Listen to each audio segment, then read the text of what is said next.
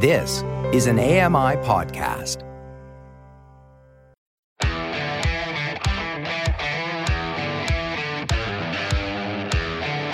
Hey guys, welcome along to another episode of Double Tap. It's Tuesday, it's the 9th of January 2024. Coming up today, all the news from CES and Apple Vision Pro has a launch date. You're listening to Double Tap, your daily accessible technology show. Now, here's your hosts, Steven Scott and Shaun Preece. Hey Shaun Preece, how are you today? That's not the question, Steven Scott. The question is, how are you? Well, yeah, listen, I, I agree. You know, I, although I will admit, I, I do think Hmm. sometimes it is, we do, do talk about me a lot. So I think maybe what we should do is get you to talk a little bit uh, about me. Oh. Okay. Wow. Well, he was born in the uh, northwest. I don't know where you were born. You were born in, the, I was born, At, well, yeah, you're not far off. Yeah, in the northwest, of northwest. somewhere. Yeah. uh, end of Glasgow town. Um, That's no, nice. I was, I was, I was asking simply because I'll be honest with you, Steven Scott. Yesterday, I felt a little, um, I don't want to say aggression, but annoyance from Oh. you. I did wonder All what right, that now, I- email from HR was all about. I, well, you know, passive aggression is, is still aggression. That's all I'm going to say. I've never, But, um, excuse me, I have never been passively aggressive in my life. Oh no, sorry. I am only uh, aggressive. overtly aggressive. Right, yes, overtly sorry. aggressive. I'm sorry. Was I being, listen, if I was being passive aggressive yesterday, I am sorry. I will make sure I am more aggressive properly tomorrow. I, I, I don't know what I did there. That was a mistake.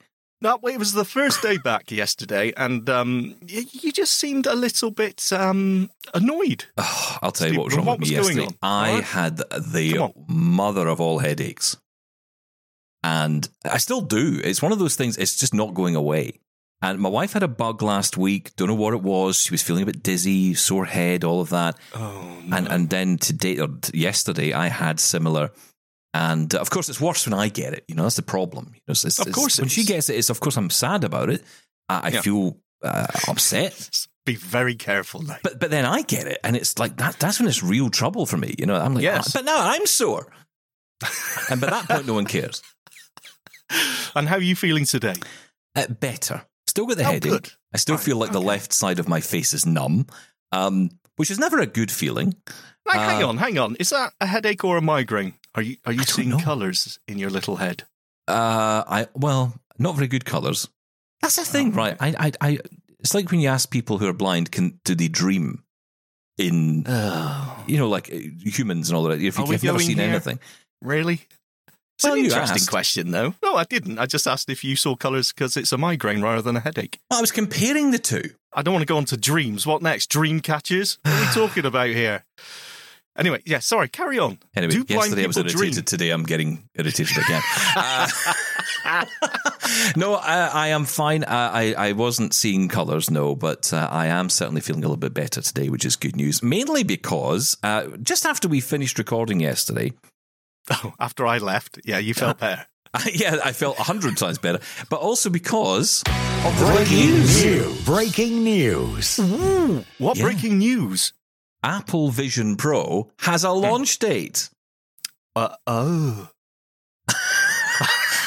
Okay, sold, are you? well, we knew it was going to be released uh, in 2024, and I would assume um, Q1, to be honest, because the developers have had it in their hands for a good few months now. So, Hmm. what, when is the actual date then? So official date is February 2nd. Uh, pre-orders begin on January 19th. Uh, you can only get your hands on it if you live in the States. Ooh, um, okay, yes. So Surprising or not? Uh, I was a little bit surprised by that. I, I kind of thought UK, Canada, US would be the first places, possibly, to get this out No, to other countries. I mean, I, look, I, I- personally, I think this is a development kit that's being sold publicly. Um, you know, I, I think that a lot of developers are going to buy this and, and develop content and, and apps for it. Um, but Outside of going through the beta and, and um, Yeah. developer program, you mean? Yes. Yeah, and I think a lot of tech heads are going to want to jump on this right away.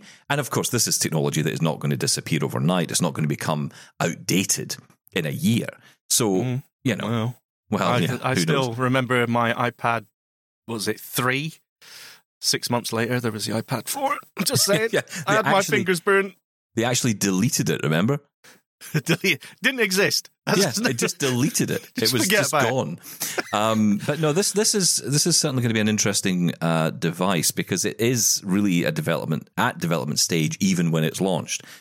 Um, I'll be really interested to see what comes out of this. Now, we're actually going to be talking about this a bit later with Shelly Brisbin, who has been on our show many times. Of course, she's the host of the Parallel podcast. She's also uh, her a broadcaster in Texas on radio there uh, and journalist, and she's going to be uh, joining us. She's also, by the way, the uh, writer of the fantastic Access iOS Access for All book, uh, which is now available for iOS 17. So uh, we'll talk a little bit about that with Shelly as well. But the reason I got I wanted Shelly to come on to talk about this is because she can talk about it from the low vision perspective. You know my view on this. I don't think blind people uh, from day one are going to get much out of this. I'm not saying that won't be the case forever because everyone, I met people are jumping out on me saying, ah, but it's got accessibility. Yeah, I know it's got accessibility in it, but if that's all it has is accessibility tools and no apps that are actually in any way usable or enjoyable for us, that, I, that basically in this occasion, I mean, you know, when we talk about the Apple Watch, for example, what's the first thing everyone says? But I can do that on my phone. Well, I'm not going to spend three and a half grand on a headset to find out that I could just do it all on my phone anyway. And, And let's be fair, that that's a perfectly valid argument Yeah. as well. I can do it on my phone. They're absolutely right. I still struggle to sell the Apple Watch to anyone. yeah, Um, absolutely. and and this could be the same case. Yes, it, it, it's going to be accessible at a system level. You could go through the menus, you can do whatever through the um, bundled apps that are going to be on there, whatever they may be. But how useful is any of that going to be to us? I, I don't want to take it away from the sighties, right? The sighted people will uh, have Sighties. the best time with this. I have no doubt, and I am super jealous. And I think it's going to be a great experience visually, um, possibly better than anything else. You know, Apple tend to just do this, don't they? They tend to come up with a product, and it is way ahead of everything else. I think the the problem in for this product for me is I, I think it's it's a device in search of a problem to solve. Yes, arguably the same as the Apple Watch. Yeah, yeah, Yeah. So I, I don't know, but from from a blind perspective, because that's who you're talking to. I'm talking to blind people here. hello. Hello, blind people. Um, I don't think for us it's going to be something we would jump on and get any value out of today. That might be different in a year, but I do think that low vision people might get more out of this. In fact, in a big way, sooner. So that's why I'm putting to Shelly Brisbin today. So we'll get Shelly on and uh, get her take on that. She might come on and say, actually, do you know what? You're wrong. There's nothing in this for me. I'm really intrigued to hear what she's got to say about this. And also, uh, I want to know if she's going to get hands on with one so she can write an extra chapter to that iOS Access for All book. Um, There's a new one. What's it called? Is it Vision OS? Is there going to be a new yeah. OS? Oh, oh, wow. Okay. So that'll be interesting. Uh, so yeah, Shelly coming up a bit later. We'll talk more about Vision Pro then. Uh, CES, of course, is underway. Uh, that's it. It's on, and um, it's the usual collection of of weird and wonderful gadgets. You know, talking toilets and whatever else. There's no talking toilets. Although I wish there were, uh, unless you count. Talking bidets. That's all I hear about. well, with the bidet with Lady A built in, and seems a bit Google. inappropriate. Um, or Google as well. Discriminate. Yes, they're Oh. both there. You can sit on both of them. Lady G does not, not no that doesn't sound right at all. I'm pretty sure the marketing team will not like that. Um, but you know, as well as that, really the phrase you're going to hear a lot, it seems at CES this year, is AI PC. Now we talked yesterday about the Copilot key that's coming into Microsoft products, and and we'll see that come in more. But AI PCs are going to be a big deal in uh, the next year. Now. I have to say, this is one where normally uh, PCs and, and other manufacturers tend to get ahead of the game, and then Apple follow up with some amazing project later that kind of you know surpasses it all. But this is one occasion where Apple are actually way ahead. So basically, what we're talking about here is you know Intel, AMD working together to build. Well, I'm not, not even sure if they're working together on this, but they're certainly working with companies like Nvidia and other companies to develop these uh, NPUs, these chips, these processing units that go inside the the chips, the the processors that operate your computer, and will help enable AI processing on the device. So you can actually have a laptop that will be able to do all of the AI work without having to reach out to the cloud. Now that's Yes. pretty cool, right? Um, but Intel and AMD are like, oh, this is this is the year of this to happen. It's the year for the AI PC. And it's like, hang on, Apple Silicon has had this for a long time. In fact, in 2017, they had their first NPU put into Apple products way back when. And mm-hmm. you know that's still the case today. The difference is Apple don't use it for anything relating to AI or what they call machine learning. They use it to you know do other things like make Face ID better or fingerprint sensing better through Touch ID. That's how they're mm-hmm. using it at the moment. But we could we could see the potential of this really becoming useful in the generative AI space whenever Siri gets a functioning brain. I, yeah, I'm not sure. I'm not sure about this. What is the difference between a AI, um, not powered but optimized AI optimized CPU or processor versus your traditional ARM or RISC or x86 CPU? Why is there a difference? Why is that particular architecture better for AI? Is it uh, lots of smaller, lower powered um, cores working in parallel that can process um, bits of data at the same time in parallel rather than just doing it through sequentially? I, I don't know what the difference here, but yes. Well, the main difference is cloud. Cloud versus local, right? So you're able to do all of your processing of your, you know, Chat GPT, for example. You could use a, pro- a product like Chat GPT. You would have the large language model on your system, and it would be able to process your uh, its responses on that machine, on that device. It also allows you to create custom GPTs and do all that kind of stuff. Basically, creating your own expert version of GPT if you wanted down the line as well. Now, of course, this isn't just unique to OpenAI's ChatGPT. There's the Llama product, there's Bard, there's other uh, la- large language models out there, um, LLMs for short, and you know that would be something that would be available to use and to uh, purpose on your device, and it just makes the whole process uh, swifter. But I think there's also a big question around privacy and security as well. You're not reaching to the cloud so much. You're doing everything based on Well, I your wanna computers. Your to the dates, cloud. your data's not getting out to the cloud, which a lot of people are concerned about. Uh, look, fine, absolutely. Okay, so I've got a document here that's uh, 500 pages long. I want to feed it to my AI, uh, whatever it's called, Hmm. um, thing, and uh, I want it to you know digest it, and I can ask it questions and question it on that document. Absolutely fine, all done on device. I totally get that, but the power of AI for me uh, and lots of other things as well, not just AI, is the connectivity of it, is the ability of the incredible storage capacity of the internet, of getting that information from anywhere that isn't on the local device. I totally understand the, you know, the uh, voice recognition side of it, the LLM. We're using a lot of acronyms today. It's Yeah, cool. Um, but using that natural voice so you can talk to your device without having to send that recording of your voice off to a better computer so it can understand what you're saying and send it back, like the smart speakers work now, or just do that straight on device. I totally understand the benefits of that. But the power of AI for me is the ability to reach out and scrape for information outside of the local. I think that's far more uh, a majority of the use case. Yeah, I, I mean, we'll see, but I think that is certainly one of the, the key things we're going to hear about a lot. And, you know what we've got to remember about CES is it's kind of twofold. Um, I I think there's there's two kind of key themes. I mean, some would argue three, but I, I'd say there's two main themes that come out of it. There's the hardware inside our technology that we hear a lot about. Updates to that, you're going to hear lots about that kind of stuff. Some of it might feel a bit boring or a bit beyond, and it kind of is. A lot of it's beyond me. But basically, we're talking about the brain of the technology uh, that we use every day.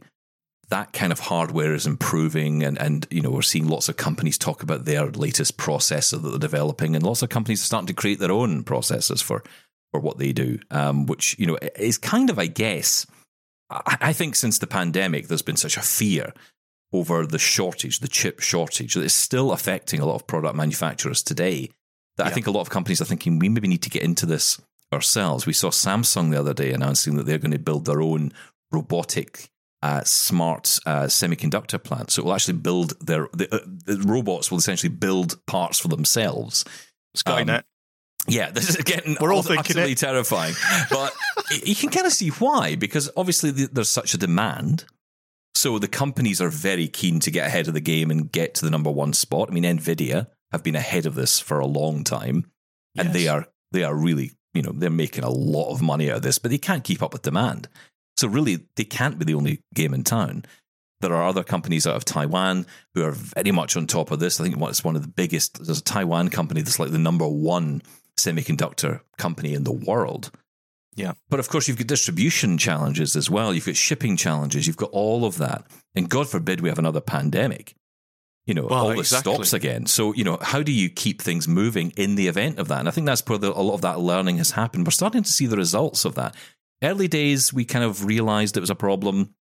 We knew there was an issue of, you know, trying to keep these plants open, keep these products being built. The companies are starting to address that. They're using robotics because they know they can continue going on. They're not going to catch COVID. So, yeah, well, not only that, it's it's. I mean, the amount of money and effort it takes for these clean rooms because silicon production requires, you know, zero interference from anything, any Yeah. dust or anything. You know, biohazard suits that they need to wear. So if you can keep the human element out of it and basically keep it into a, a automated process, it makes total sense. But I, I mean. Again, it sounds all too technical for me. What about AI PCs, though? As in the use case because we're so used to the way we use Windows or Mac OS now. Um, you know, the, the keyboard. Is that going to change? When does something like I'd be able to use a smart speaker as a PC? How many people have we Hmm. recommended to, you know, hey, I just want to browse the web, I want to send emails, and that's all I want, really want a laptop for. We we hear that so often, right? Well, with AI involved, couldn't anything do that? Does your smart speaker suddenly become your main PC at that point? I think that we are so close to that. But it, it's, it kind of comes back to this point about third party. We're going to be talking about this actually with uh, David Ward uh, on the Thursday show, I think it's going to be. Um, we're going to be talking with David Ward, host of the Echo Tips podcast, because he's coming on to talk about Lady A and the Amazon Echo and how that whole you know ecosystem is evolving and how things are moving along with the new let's chat to AI, whatever it's called, feature. And I think that the problem we have is that these things are all being developed in isolation and that they're not being built with third party integrations yet. Now, I'm sure that'll come in time. But you're absolutely right. I want to hook up my Microsoft Outlook account or my Gmail account or my iCloud account to my smart speaker and read get it to read my emails, respond to those emails, delete those emails, you know, tidy my inbox without having to sit and flick through an app on a phone or Yes. you know have to deal with a keyboard on a phone, which of course we all know the challenges there. I mean, I love reading and consuming content on a phone, but I find typing or data entry into it an absolute nightmare these days, and that's partly because of my. And, and and I'm not. I know I'm alo- not alone in this, but you know, the essential tremor in my left hand just isn't getting any better, so that's just making it even harder. So you know, it's Bluetooth keyboard all the way, but even then, that's not ideal because you know it has many pitfalls, and equally so does Braille displays and all the rest of it. So, you know, I'm with you. I think that eh, we just need to get that integration right. That's that is when the smart speaker becomes your computer. It's perfectly capable of it. Well, not yet, it isn't, but it could be. Uh, I know, but it is. I mean, look, there was there was a skill for a while. It disappeared a couple of years ago, where I could read my Outlook emails.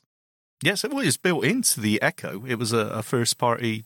Yeah, and I, and I'm sure I was able to respond to those emails as well. You could, you could browse through, you could delete, you could reply, and you could compose. What else do I want? Uh, because it was a terrible experience. It was an awful experience. Like, again, what I keep coming back to with AI, and we mentioned it before, the LLM, the large language model. Sorry, stop, stop, stop, because you are cutting out. So I'm going to get you to restart that sentence. It's as if you're, I'm dropping, and losing you. Talk to me. I got you back. Okay. Okay. Uh, so do you want to pick up from there? Yeah, what did I say? Um, So I said, um, you know, it was kind of there. You know, I, I was using. oh, it. yeah, that's right. Yeah, yeah. Yeah, yeah, it was an awful experience. The email experience was terrible because it just didn't understand you very well. And the thing I keep coming back to with AI is the LLM, as we keep saying, that ability for it to understand what you're saying so well and you not having to think about how you're phrasing a command is the key. Once I can say, hey, well, any new emails from whoever, and it comes back straight away and tells me, and I say delete or reply, and I don't have to spend time trying to edit my response and things like that. That is the sticking point at the minute. Yes, the capability is there, it's just not a great usability experience. Yeah, but that shows me there's potential. That's the point. Absolutely. Yes, I would agree with you. Yes. So, some other things to keep an eye on from CES, and there's lots of announcements. I mean, honestly, we'd be here all day if we wanted to try and go through them all. But you know, you're going to hear a lot about laptops. Uh, Intel announcing new 14th gen mobile processors. Uh, speaking of laptops, Lenovo. Um, I think this is just a terrible idea. They've crammed uh, a Windows and uh, Windows computer and Android tablet into one device. Okay. Uh, I am so not interested in this. Uh, but basically, this is the ThinkBook Plus Gen 5 hybrid.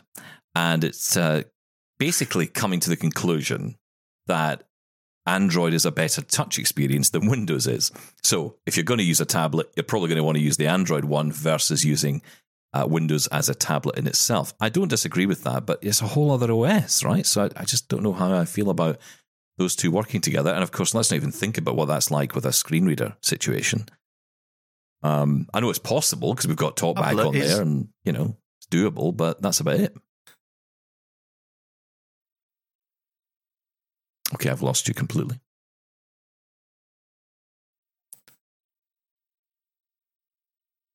Yeah, I've lost you. Hang Yeah. on. Hang on. Let it settle down. It's going up and down. don't know who, Do- whose end that is. No, it's probably mine. Mine's been terrible lately. Away again. Ba, ba, ba, ba, ba, ba.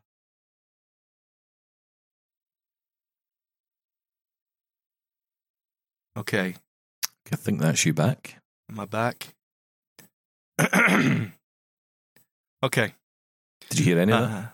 Uh, um, yes, I think so. Um, where did you leave off? Um, Oh God! so I I'm was saying, you know, basically Windows, you know, they've realised that it's a, you know, I, Oh, yeah, I the can't imagine what the experience tablet. would be like with a, a Yeah, screen reader okay. situation on both. Um, it may be the case that Android is a better touchscreen experience, absolutely. But the thing they keep trying to do when they make these um, laptop stroke tablet hybrids is forget that trying to hold one for any period of time in front of your face. How many of us have fallen asleep with an iPad and it's banged us on the nose? it's just a terrible, um, from a physical point of view, it's just not good. The laptops are too heavy to use as a tablet. So, eh, whatever. Well, I'm sure some people will enjoy it. I don't know. Uh, it's so hard to get excited about something like that. I did see one I thought was quite interesting. It might have been this one, um, but I know that the, Lenovo are also announcing a laptop which becomes a desktop. And this actually wasn't the worst idea in the world. Uh, so the way it works is that you have the laptop, but then the screen almost almost kind of comes up on stilts, if you like. Um, you can kind of pull the screen up, and then it stands up on its own legs, which are built into the laptop hinge, and then that comes up, and then it stands up, so you get some decent height out of the screen, and then you've got Ooh. Your uh, laptop keyboard That's attached. That's not a bad to that. idea. That's not a bad idea. Is it called the giraffe? Please say so. No, it's just called the Lenovo ThinkBook something or other. Oh. Because you know they never come up with good names. Oh, come on now. Okay. At least it sounds sort of halfway useful. I, I could actually see me using that in some way or other. Uh, I want to mention Samsung because they've been uh, announcing a few different things, and you know apparently transparent TVs are the future. If you didn't know that, you know it now. Uh, Samsung and LG both showing off transparent televisions. Uh, so not only can uh, this be something we can walk into in our homes uh, and, and you know f- knock over and break, uh, we can do it with the absolute knowledge of saying, "Well, I didn't see it because you know it's not I looked seeable." through it. Yes. it's just my face on TV on the other side. Bizarre, just a bizarre thing. Why would anybody want a transparent TV? I, I have Are you no joking? idea. Oh, that, that's the future. Of course you do. You stick Really? that on your wall, and you know you, you got.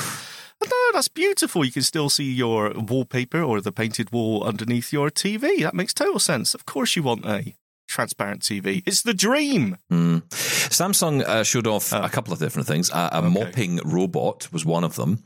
Uh, you know, if you, if you need your, uh, this could be useful for you actually, because you know the amount of stuff you spill, you could uh, have a, a mopping robot chasing I after you. believe, actually, and correct me if I'm wrong, Steven Scott, it's a combined vacuum and mopping Now, usually you got to buy separate ones to either mop or vac. This one Mm. can do both.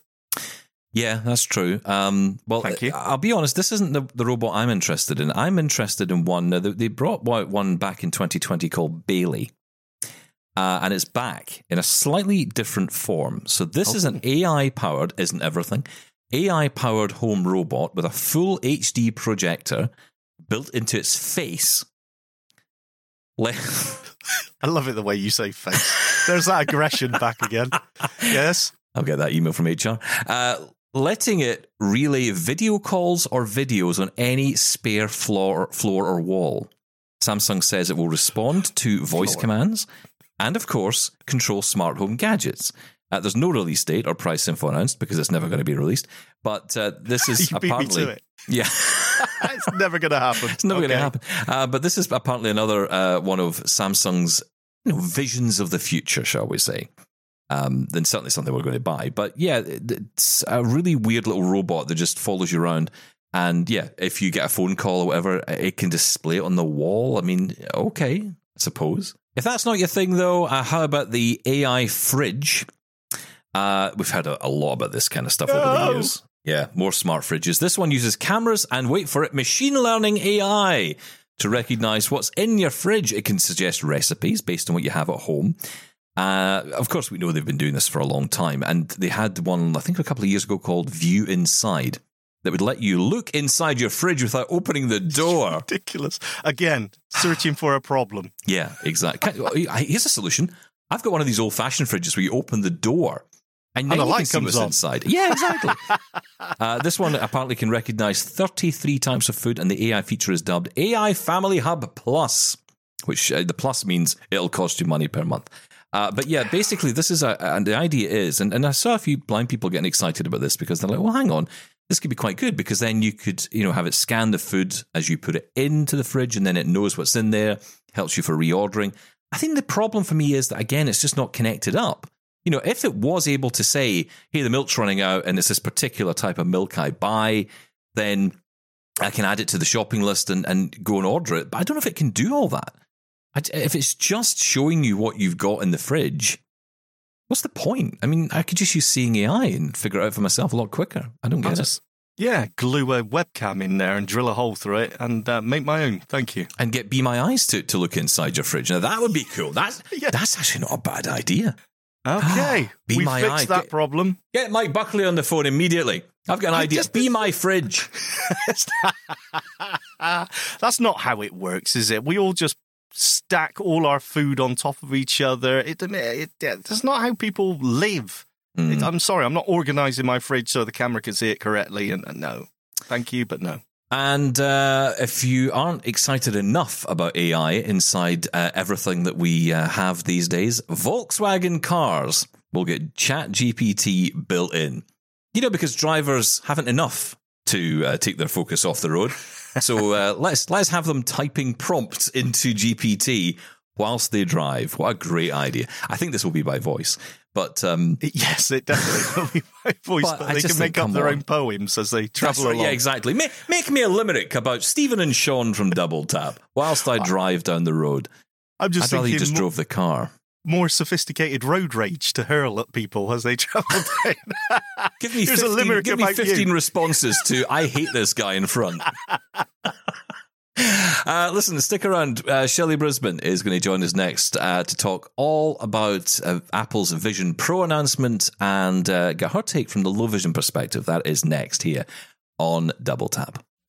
Follow Double Tap on social media at Double Tap On Air and subscribe to the podcast wherever you get your podcasts and email us feedback at doubletaponair.com. We'll be right back. Call the Double Tappers now 1 877 803 4567 or email us feedback at doubletaponair.com. Let's get some news now from our good friend Michael Babcock. Hey guys, it's Michael here, your resident uh, Blindshell reporter. I guess we'll call me. Mm. Yeah, hopefully, Anyways, wanted to come and let you know that now there is some exciting news for Blindshell Classic 2 users who have the Be My Eyes app on their Blindshell. If you go to the app catalog and then you choose updates and you download the Be My Eyes update, you should then be able to go in and ch- locate the Be My AI option, press OK on that, and then take a picture. When you take a picture, you'll hear the sound, and when that sound stops, then press the top bar or the up button to read the description. If you'd like to ask additional questions, you can use the bottom or down button to go locate the Ask More option and press OK. Check it out. Be My AI. I'm sure Shaun and Steven will agree with me. The best darn picture describer you'll ever have. This side of Memphis, absolutely. Uh, thank you for that, Michael, or whatever Sorry. you are. I think he's in Oregano. Is that where? It, that's absolutely where he lives. I Oregano. Absolutely right. origami. Yes. Yeah. Michael Babcock, what a star. Our turtle in a blind shell. I love him. Thank you, Michael.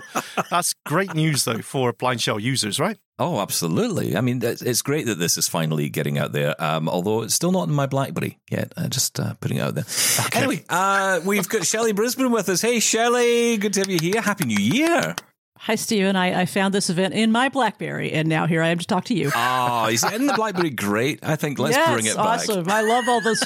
all those little keyboard buttons are awesome. Hey, listen, I don't know if you've uh, been following this story, but I, I get a lot of messages on social from people saying, "Hey, you're going to buy this new Clicks keyboard that's on display at CES this year." Have you heard about this one? The, I have. I've heard about it. Not going to buy it. Haven't dug into it. I, I've seen a lot of people feel like they need to have strong opinions on it, and I confess, I just don't. it seems odd, but I, I, I, more power to those who are interested in it. I like the idea. I think the problem Yeah. for me is it makes the phone so big. I mean, they're bringing one out, Shaun. You were saying for the iPhone 15 Pro Max. That's right. Currently, it's for the 15 Pro, or at least the Pros. Uh, but the one they're bringing out in spring for the 15 Pro Max adds. Oh, it's just a ridiculous size once you Well, add it's a it onto phone the case, 15. right? It's a phone case, but with the addition of maybe an extra couple of inches at the bottom, which contains the keyboard, very much BlackBerry style QWERTY keyboard, so physical tactile buttons. But then, Could I just have an iPad Mini with a phone in it? I mean, at that point, yeah, exactly. It's just too big. How are you I going to don't- carry I- that about? I I feel like I'm missing out. I never had a BlackBerry, and I I I hate those smaller QWERTY keyboards. I had a couple of Nokia's back in the day with a tiny QWERTY keyboard, the E77 or something like that, E70. Um, but Oh yeah, they were they were just no good. Honestly, you can't touch type on them or anything. So, I, what was it about the BlackBerry that made it amazing and made the, this click thing uh, so popular? Apparently, there's a lot of interest in it.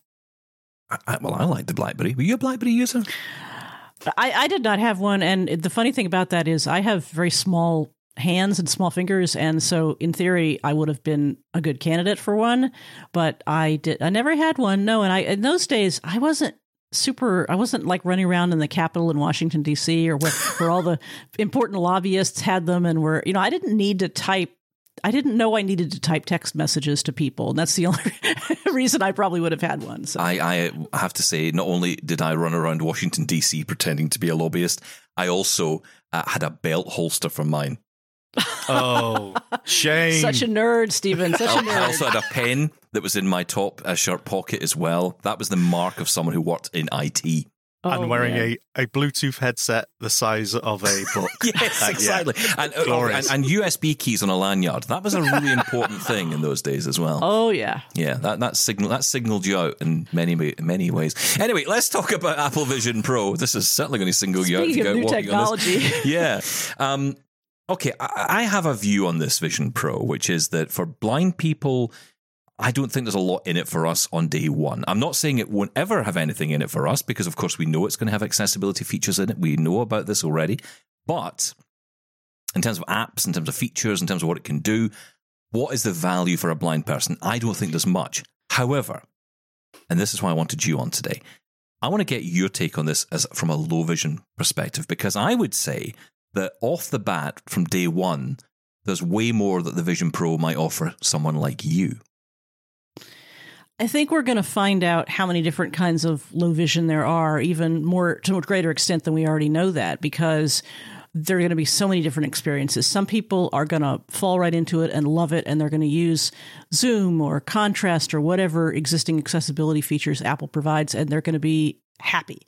And there are other people, maybe people who have eyeglasses prescriptions, who are going to get some benefit out of it as well because the lens will have those eyeglasses prescriptions available to them. And then there are other people who, for whatever reason, either because they don't have corrected correctable vision or because their low vision is just you know inconsistent in some way are going to have some challenges using it and i think there's a huge amount of unknowns for all of those that's why i have to divide them in that many categories because i feel like for for some people it's really going to work and for other people it's going to be a challenge of finding out what is the thing that I can do that I can do better with this thing than I can with a computer. And a lot of the entertainment stuff is kind of obvious. I mean, watching a high resolution movie or some other video content right in your eyeballs, that sounds great from a low vision point of view. Mm. If you're talking about using a computer and manipulating things with your hands, not to not to say your eyes because you can turn off the eye gaze part, uh, I don't know what that's going to be like for low vision people. And I think a lot of us are going to just have to demo it or listen to other people before we understand it completely. I think that's a great point. Uh, the, the, low vision, I'm using that as a catch-all myself. I need to pick myself up on that because I'm saying, yeah, I can see low vision people having a use for this, but there is so many uh, different. It's such a spectrum when it comes to low vision. I was I lost my peripheral vision first, but there's people out there that lose their central vision first. So you can't just say yes. If you're low vision, you could use these for something, no matter if yeah. you don't know what that use case is yet. And there are people with macular degeneration who need a really bright screen surface. And there are other people like me who need it to be super dark. How much control do I have of that? Presumably, there will be contrast and brightness settings, but how flexible will they be? And again, how appropriate will they be to whatever app I want to use. I think it's going to be very dependent on the way you're using this thing. So we won't be able to say, oh, the Vision Pro completely works for me or doesn't work for me. It's going to be based on, am I trying to do work? Am I trying to manipulate things in a game? Am I trying to just watch TV? I mean, I'm really excited about watching video content because I suspect that's going to be the easiest thing for most people with low vision to do. Mm, yeah. I, it's interesting because I was reading, of course, the news that Zeiss will be um, the, the, people in charge of making the prescription lenses. They're, they're, bringing out two versions, I believe. So there's reading glasses types, I guess, lenses, and then there's the prescription ones. Uh, prices were actually a lot lower than I think we were expecting. I mean, I, I, I remember saying to someone at the time, these lenses are going to cost a fortune, but we're talking $100 for the readers and for prescription, $150 which you know once you're you know talking on top of three and a half thousand dollars yeah, it seems like a, a, giveaway, right? It seems like a deal. Yeah, yeah. I, I, think keep in mind though that when they say readers, and I'm sure that the Zeiss lenses will be very good, but keep in mind that when they say readers, they're talking about the kind of reading glasses that folks with typical vision use, where you can go to, into a drugstore and buy what they call readers yeah. that will correct uh, old age related vision changes. So somebody with low vision is almost certainly going to have to have a prescription lens. And will they be able to get the kinds of? I mean, I have what what people used to call Coke bottle readers. Mm-hmm. I just use them as readers, but they're very thick uh, lenses that you know stick out from my face. And I don't know how easy it's going to be to get a prescription for that, nor do I know whether because they're reading glasses, they're going to be appropriate for all uses of the Vision Pro. If I'm reading something like a desktop interface or a Finder interface on a computer, that seems like that would make sense. But does am I still able to use it effectively when I'm watching video or am I way too close up or is there going to be I mean there's so many questions and I think a lot of us are going to have to get demos and somebody out there is going to have to bite the bullet and actually buy one. Well, uh, and US only, so I think it's down to you, Shelly. Right. I think you're the one that makes sense. Right. All right, I'll be back. I'm, I'm uh, starting to save my money right now. But you know, on this on this point about prescription lenses, I saw a few people, Steve Saylor, for example, the blind gamer, talking about trying to buy the prescription lenses for the Meta Ray Bans, and basically being told that he can't get them because they don't do the type of prescriptions for those or for his prescription. And I think this is going to be a bigger problem going forward for these kind of devices. It's not something I've come up against before, but I have seen it on some of the ads, I don't know if you have this, but you know, over here uh, we have ads on TV for these companies that will sell you like a, pair of glasses for for ten dollars or something, and they'll mail them out to you. You just send in your prescription, and they'll mail the glasses to you. Um, but they do state that there are certain prescriptions that they would just will not be able to do. So Right. I think there's a bit of a challenge there for us. I mean, again, with Apple being so focused on accessibility, you'd like to think they could maybe lean into Zeiss a bit more on that, but maybe there's a physical limitation to some degree. Yeah, I mean, I, I know that a lot of the reading glasses that I have had have been made of plastic, and I'm have sure that has something to do with the weight of glass. And so I don't know, for example, once you switch materials and once you have a thicker lens, whether that's possible. And also, a lot of people have different prescriptions in different eyes, especially for reading. So you might have a situation where it's like you, okay, you have to pick a prescription that's going to work for the whole face. I understand that there are the the Vision Pro is separated into separate eyes, but can you get a prescription for individual sides of, of the face? I don't know. Hmm. And yeah, I would, and I also would imagine that at launch it wouldn't be available, even if they were eventually able to do it. I can't imagine that that's on a first day launch, and I can't imagine that there are going to be a lot of people that are going to know that. So you're going to walk in and you're going to go, "Hey, here's my $3,500 and I want to get my prescription lenses. And here's my special purpose low vision super duper reader uh, prescription that I use. Uh, go ahead and fill that for me for $149. And the poor person at the store is going to say, uh, I don't know what that even means. Yes, that's right. I remember when I used to wear glasses, I used to, I think the majority of the cost was on getting them ground down. So they weren't the Coke bottles so Yes, much. that's right. Um, because you could get your prescription, but I would spend extra money so they weren't quite protruding as far out of my face as they should. Right. And like I say, the materials depend too, because it's, I don't know that I've ever, I think maybe very, the very first reading glasses I had when I was a teenager might have been made of glass. But since then, they've been like little plastic lenses. And in fact, one of the problems I have is that because they're so thick, it's not that they're heavy, but they're so thick, they tend to pop out of these little glasses frames that I've chosen for myself. So, uh, yeah, there are all sorts of potential uh, situations for that. And I, I don't know how many low vision folks would anticipate using, and I'm talking about reading lenses in terms of this sort of Coke bottle aesthetic. I, I don't know how many folks with low vision would would be using that versus some other kind of prescription that they would have that's for long distance viewing. Uh, I, I probably not. Probably the goal would be to get your reading glasses prescription in the Vision Pro, but the question would be with the accessibility features, with zoom, with contrast, with brightness adjustments, uh, with reverse video, could a person with low vision who has a reading glasses prescription effectively use Vision Pro? Like, I don't use my reading glasses to read my computer screen, but I've made the adjustments I need in order to see the screen the way I want to see it. Mm, that's interesting. Uh, there's so many ways we can look at this, and I think that for blind people and for low vision people, there are actually some very stark differences in the ways we will use this. I mean, obviously, for Shaun and I, it's going to be voiceover. How will voiceover work? And that might be the case for many low vision people as well. I'm also interested in this from a low vision perspective because I think about all these products that exist today. There are so many almost VR type headsets you can buy. I think about eSight, or I think about there's a new one that's just come out called Eyes, which is just a pair of glasses, a larger pair of glasses that have cameras in them, and these cameras then relay back to screens built in to the device, and they have lots of vision modes in them. So someone with certain eye condition would be able to see more clearly. Uh, eSight talks about you know using the the parts of the vision that work essentially, and then being able to put a, a camera onto that so that or a screen onto that so that then we can see better. Um, I, I wonder if down the line Vision Pro could be a useful candidate for that. I mean, this is really this is the future gazing stuff, right? Because we just don't know yet. That's such a super interesting idea. And I, I love that you mentioned eSight because uh, back when I was running around covering the CSUN conference in California, and I would go and look at all the devices that were available, I tried CSight, eSight, I tried, there are various uh, devices that are basically based on a Samsung tablet that put cameras on your, it's put a headset on your face, uh, either for watching video content or for even for walking around the exhibit show floor and everything is magnified via camera.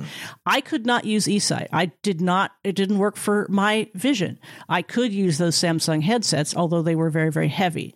And I know different devices I've tried work differently for me, and I think that's the experience that in the in in the current world that we have.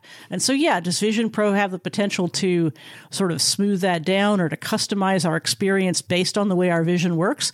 Maybe so. Maybe eSight creates a Vision Pro app or creates a Vision Pro experience. Uh, or maybe one of the companies that's now using Samsung headsets uh, will will do something like that. Or maybe there'll be app developers who will come up with uh, limited accessibility uh, based apps. I say limited only in the sense that it's trying to do a very specific thing. Instead of making the whole Vision Pro experience accessible, it's saying, okay, here's how I'm going to make it easier for you to use the computing aspects of it, or here's how I'm going to make it easier for you to watch video, or at some point, long time in the future, when we can actually walk around with this thing, here's how we can navigate with, you know, an Iris sort of a thing, or an Envision AI, or a Be My AI, or any mm-hmm. of those applications. And that's the, the te- this kind of technology is where that has to start. To be honest, I think it's great. I think that's a great point, though. The the that's the first thing I think of when it comes to the assistive potential of this is something like eSight. You know, being able to walk around uh, and navigate with the contrast turned up on the world, so I can see the the the edge of the sidewalk or that pole that's right in front of me, would be massive. But as you pointed out, the, the the big thing with the Vision Pro is this isn't designed for outside use. I mean, I'm not saying you can't use it outside, but well, this not this is... edition. No, I mean down the line it will be. They're, they're, yeah, going, they're going, to make this smaller, right? It's not going to stay right, I think, I think it starts here, and I think it'll be a few years. And I do think the potential, if there's a, if frankly, if the price goes down, and frankly, if there are more iterations of it that folks can afford or justify to their rehab agency or whatever, then there becomes a market and an opportunity for people in the assistive technology world to create specialized experiences. I'm not saying apps because I don't know whether apps is the right thing to say or whether it's some sort of uh, hardware addition to the Vision Pro or some sort of customized Vision Pro. I don't know what it is. I think it's but, apps. I think yeah, it's apps. Uh, well, it starts with apps. That's the easiest thing. Uh, and I absolutely think there would be accessibility based focused apps. I mean, if Be My AI isn't there, that's malpractice. They really, really need to be there. Uh, Envision AI, all those things. Hello, I'm calling you out, uh, folks. Be my Be My Eyes. I'm calling you out. Apparently, uh, but but yeah, I mean, apps are the easiest way to take what exists now, those many cameras and the intelligence and the AI smarts behind them, and turn them into uh, something that pr- functions as assistive technology. I think the bigger question is going to be outside of assistive technology, can we get enough benefit out of it that, assuming that we have the $3,500 plus all the other little bits, uh, is it going to be something that somebody's going to going to want to buy and, and, get enough benefit out of? And is it something that over time is going to be upgradable in the way that iOS makes the iPhone upgradable and better over time, even if you don't buy a new one every year. I want to ask you just very quickly, because I don't know if you know the answer to this, but and I feel I've heard this somewhere, but it's one area of low vision we don't talk about very often, and that's for uh, those people who have monoscopic vision, so, so one eye essentially. And this not being touted as a virtual reality device, which I think we all heaved a sigh of relief at, um, might make it possible to some degree to be usable by someone who has only one eye. I'd love that. I love the idea that you could just in settings say, put everything in the right side so that for that person it's not a big empty space they're just using the vision that the, they, the way they typically use it and they're seeing the whole vision pro experience as best they can and i hadn't really thought about that and i don't know enough about that in detail but we already know that a lot of people with low vision have different visual acuities in each eye in many cases. Mm, and yeah. so it would be the, the, the sort of most straightforward thing to do would be to say, well, can we limit access to can we make it so that a person with one usable eye uh, can use all of vision pro? But the next thing would be is it possible either through prescriptions or through some settings within the vision prescriptions for glasses or, or settings within the vision pro is it possible to customize for a variety of visual acuity? Like and, and i don't know. I'm just sort of spitballing here. I, I don't know how that would work exactly but it feels like if Apple has designed it so that your experience is you're seeing if you have if you if both of your eyes are functional and your experience is you're seeing it as one screen but it's actually two it's actually two cameras two sets of cameras two sets of screens then it seems like there's all sorts of opportunities to customize the individual eye experience. Yeah, I agree. I think that we we're all excited by the the technology here, but we're still sort of struggling to see the use case. I mean, other than watching media on it, what what is this going to be used for? What other things, gaming and media? I don't know what else we can. I think gaming will be super interesting because as much uh, has been done in accessibility uh, for gaming. I have not personally had uh, somebody who wants to be able to use what vision I have to do gaming. I personally have not found gaming experiences that work for me. And in theory, this could be one of those. If again, if the apps are designed in such a way that that I can use them out either out of the box or some apps that are specially tuned for people with low vision. I don't know what exactly that would look like. As far as what else we could use it for, I yeah, I am I am most skeptical, I guess, of the sort of more generic uses of it as a computer. Uh, both because well, it's a very expensive computer, and we all have laptops and even phones that we use reasonably comfortably right now. Mm-hmm. So, what, is that something you'd even want to do? And then also, um, I feel like there's there there's a, several ways that you're going to have you're going to interact with this. You're either going to use touch touch gestures, or if you can, you're going to use eye gaze. And the interesting thing is, I wonder to what extent you're going to kind of have to make a choice. Like, okay, I have some vision. Can I use eye gaze features at all to move things around on screen, for example, like you do in the Finder on a Mac?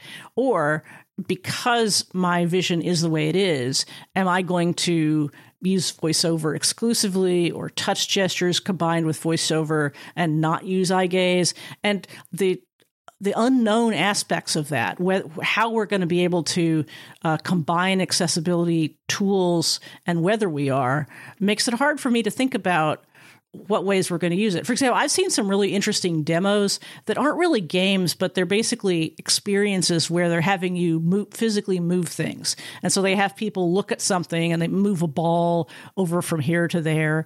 And that's kind of fun, but what's the practical application and how does that work if your vision kind of sort of works, but not as well as most folks' vision does. Yeah, I mean, I cannot imagine what it would be like trying to do this with nystagmus. My eyes are all over the place at the best of times, and you know, any flash of light, and my eyes are you know pinging off the sides oh, of my yeah. head. Same. So you know it, it, that little pointer is going to be like, whoa, whoa, whoa, hang on, wait, wait, wait, wait, wait, wait. You know, what, what, are you looking at? I wouldn't have a clue what's going on. So yeah, for me, right, you just moved your window to a whole other place. You have no idea where it is. You just copied your entire hard drive to the trash. I was airdropped all my photos to you know some some to Shaun. Yes, to you know, Shaun. Hopefully to Shaun.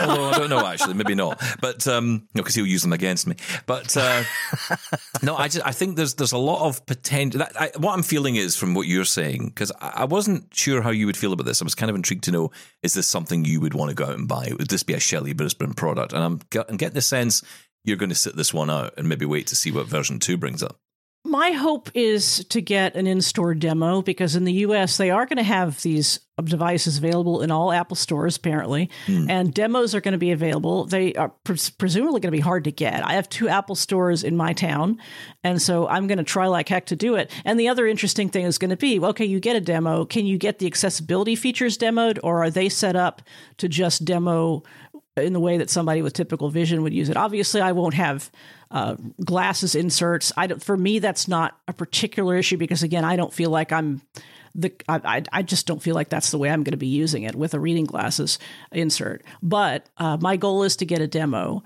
and I feel like uh, I mean I'm asked to be on programs like this enough that I'm going to have to be up to speed on it, whether I like it or not.